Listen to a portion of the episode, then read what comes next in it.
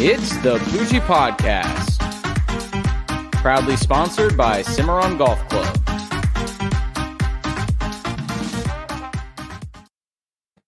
What is going on, Pooch crew? Thank you for checking into this episode of the Poojie Podcast. Specifically, thank you to Jacksonville Jaguar fans. Had a blast last night down at the stadium, enjoying the experience when Trevor Lawrence became the number one overall pick in the 2021 NFL draft. And what none of us were prepared for was what happened about two and a half hours later at pick 25, drafting his teammate out of Clemson University, Travis Etienne, the running back. Now, I know a lot of fans have mixed emotions about this.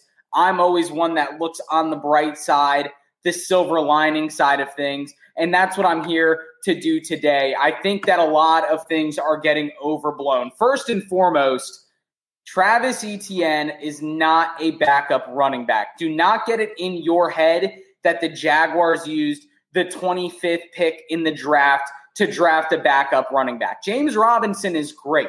He proved that last year. In fact, he was the only bright spot on the whole team last year. And I'm not exaggerating. On a 1 in 15 team, little times does it ever happen that a running back becomes the bright spot. Typically, you're looking at maybe a defensive lineman, maybe a decent offensive lineman, not the whole set, a decent offensive lineman, or maybe a guy in the secondary that performs well. We've seen that in the past with Jalen Ramsey playing well on subpar teams in Jacksonville. But a positional player on the offensive side, in fact, DJ Chark is another bright spot that the Jaguars have, as well as Laviska Shenault. And you bring in Marvin Jones those are four key pieces there that you have on the offensive side before the draft even begins. So obviously, we all knew we were missing a wide uh, quarterback, excuse me. And of course, we were missing pieces elsewhere. Well, we took care of the quarterback position with Trevor Lawrence, and that's extremely exciting.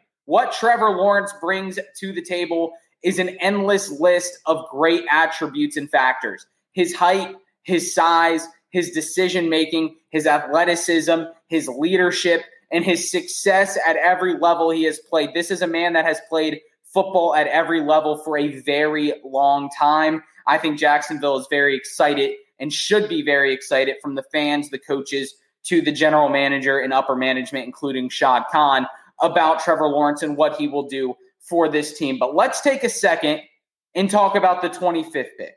As I just mentioned, Travis Etienne is not being brought in to be a backup running back. The the NFL is evolving to a two running back league. You need to have two running backs to be successful in this league. Now, don't get me wrong. You need to have those other needs met as well. Do we need interior defensive line help? Yes. Do we need secondary help? Yes. But at some point in this draft, the Jacksonville Jaguars were going to select a running back. And why not at this point select arguably the best running back in the draft, right up there with Najee Harris? Najee Harris goes 24 to the Steelers, Etienne goes 25 to the Jaguars. Najee Harris, a great back, unfortunately, seems a little bit too similar to James Robinson, an up the middle back, explosion up the middle not the type of elusive player that's going to make the plays on the outside. Drafting Travis Etienne is a lot like Alvin Kamara with the Saints. You look at Alvin Kamara's first few years in New Orleans, Mark Ingram was still the featured back. That's not going to change in Jacksonville with James Robinson. Not only is, is Travis Etienne and Alvin Kamara similar in terms of their play style, the situation they are entering in their first few seasons is extremely similar as well. You have Alvin Kamara sitting behind Mark Ingram. Now we have Travis Etienne sitting behind James Robinson. I'm excited for that reason.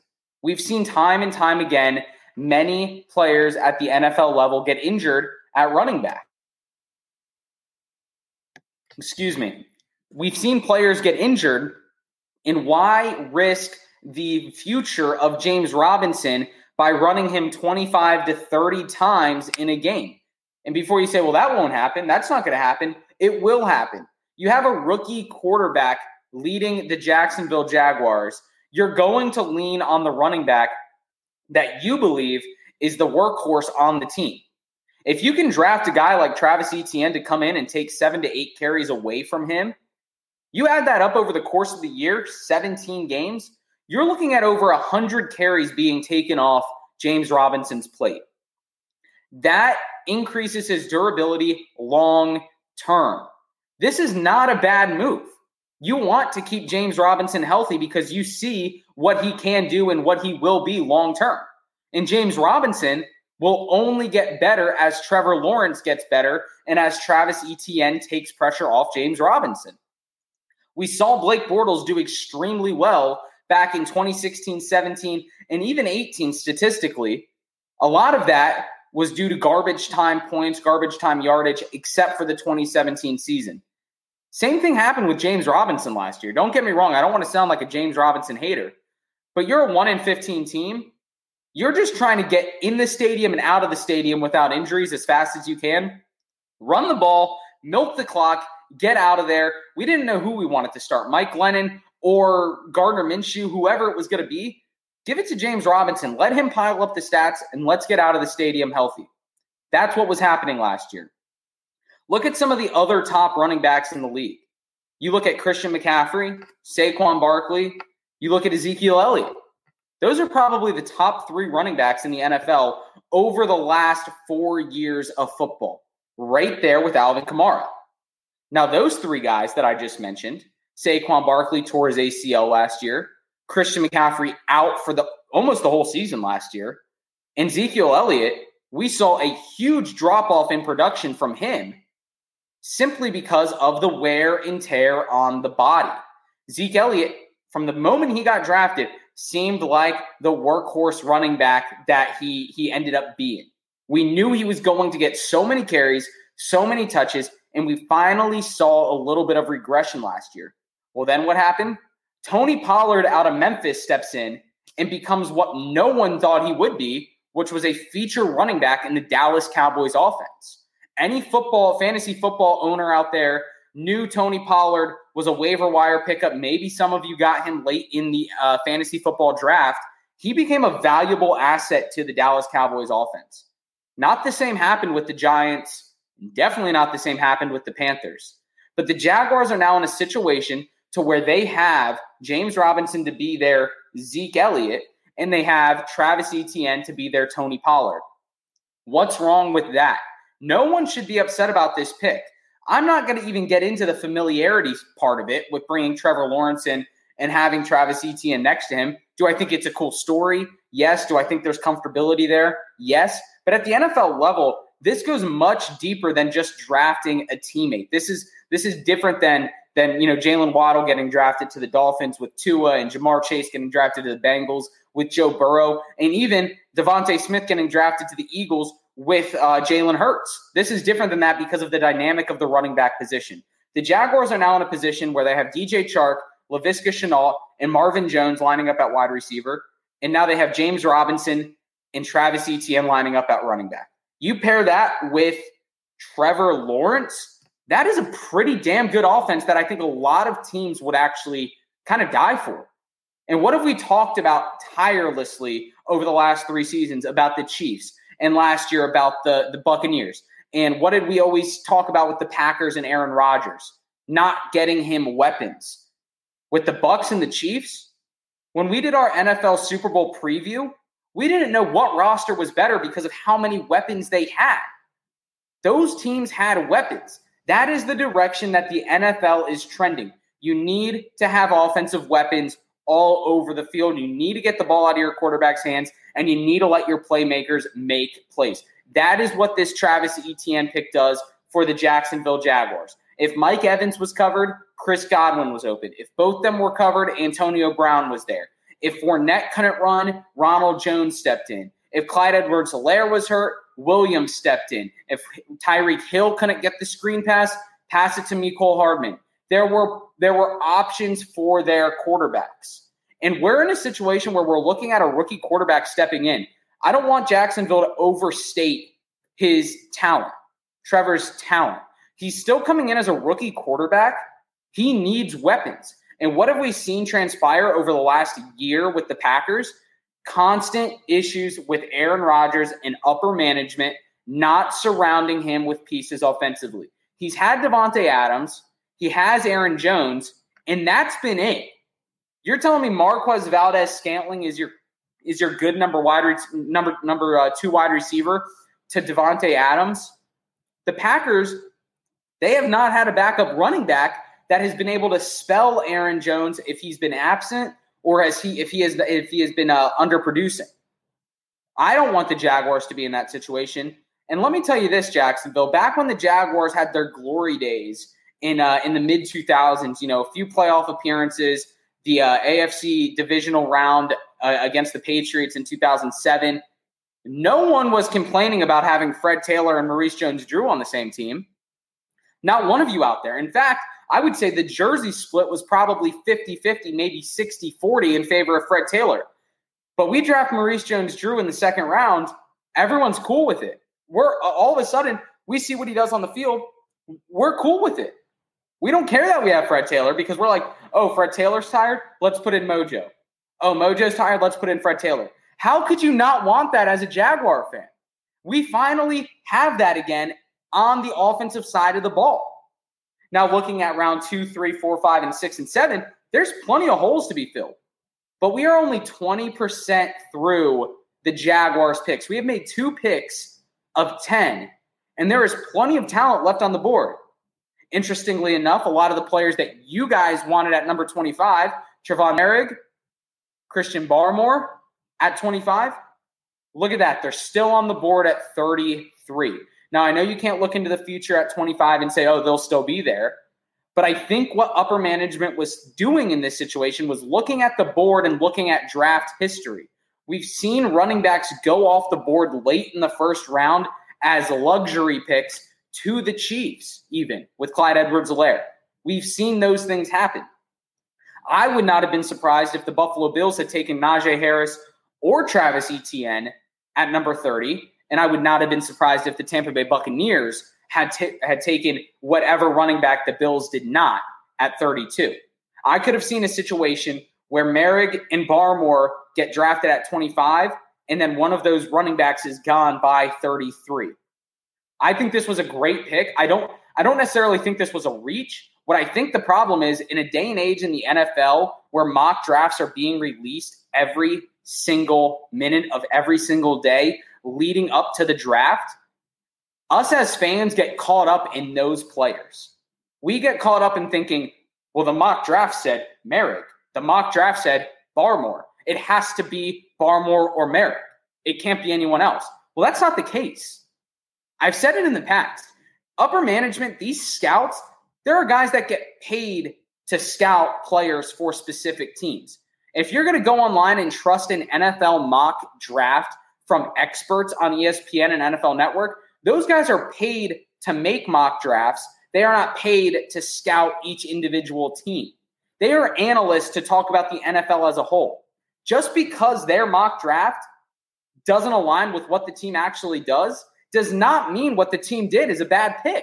The team is more qualified to make the selection than the guys on TV, than the Daniel Jeremiahs, than the Mike Mayock's that used to do it. Mel Kipers, Todd McShays, Matthew Berrys, all those guys. Not to shout them out in any negative light. I love what they do. In fact, we even did a mock draft on the podcast channel two weeks ago because it's fun to do.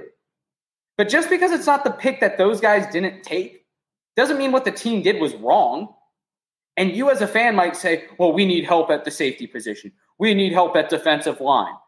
Well, if you were in a situation, in a situation, excuse me, like these guys in upper management, if you were in their situation and you had Travis Etienne ranked, let's say, as your 20th player on the board, and Christian Barmore was ranked as your 34th player on the board, and Moehrig was ranked as your 37th player on the board, who are you going to take at 25? You're going to take the guy that you know you have graded higher than anyone else. And in this case, it was Travis Etienne. He's going to step in here. He's going to perform in Jacksonville. And oh, like I mentioned, Christian McCaffrey injured last year, Saquon Barkley injured last year, Zeke Elliott lack of production last year. What did none of those guys have besides Zeke Elliott? a decent backup running back that could take snaps away from them when they were tired. We're in a day and age in the NFL where running backs get ran into the ground on their rookie contract. They get worked, they get overworked, and we're seeing the value of running backs after four years in the league decrease substantially because of snap count. So I said on Twitter yesterday, go follow jpooch17 on Twitter. I said, would you rather have James Robinson for the next three years, or would you rather have Robinson and ETN for the next six years minimum? Why did I say that? I get a, I get a response back. What is this logic?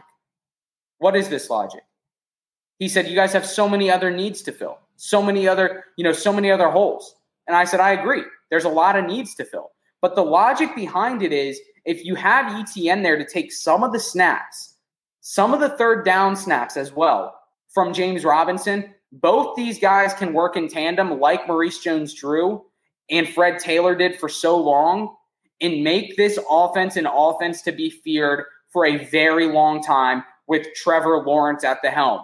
Not to mention, if ETN turns out to be what we want him to be, we will have ETN, James Robinson, Trevor Lawrence, and Laviska Shenault all on rookie deals for the next three years until Shenault's up for contract.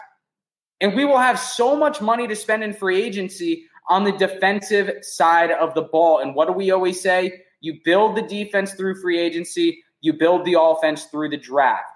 The Jaguars consciously went out and spent little money this year on free agency, and they took players that were going to help day one. They weren't going to take players that would make big splashes in media. We weren't there yet. Urban Meyer said it himself. The Jaguars are not in a position to pay a guy $50 million over three years and waste his prime and waste that money when we can get guys to come in day one, be impactful players. Let's build slowly and successfully. Let's not make these big splash plays. Let's build slowly and successfully and save that money for when the team is one superstar away. Whether it's tight end, whether it's defensive line, whether it's safety. But the Jaguars still have eight picks left in the NFL draft. They will take a tight end. They will take a defensive lineman. They will take a safety. But those guys, the tight end, safety, and defensive line, comparable to what they would have gotten at 25, will be a lot closer then the running back they would get in the fourth round would be to Travis Etienne. I hope you followed me there.